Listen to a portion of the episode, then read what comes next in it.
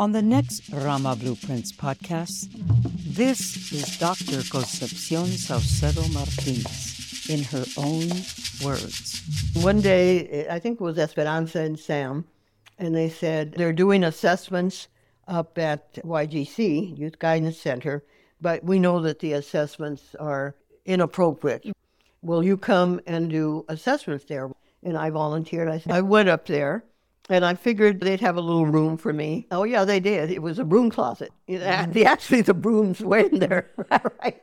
Yeah. And as I'm ready to go in, and they had brought the young man out, the guard, whoever he was, said, Aren't you afraid?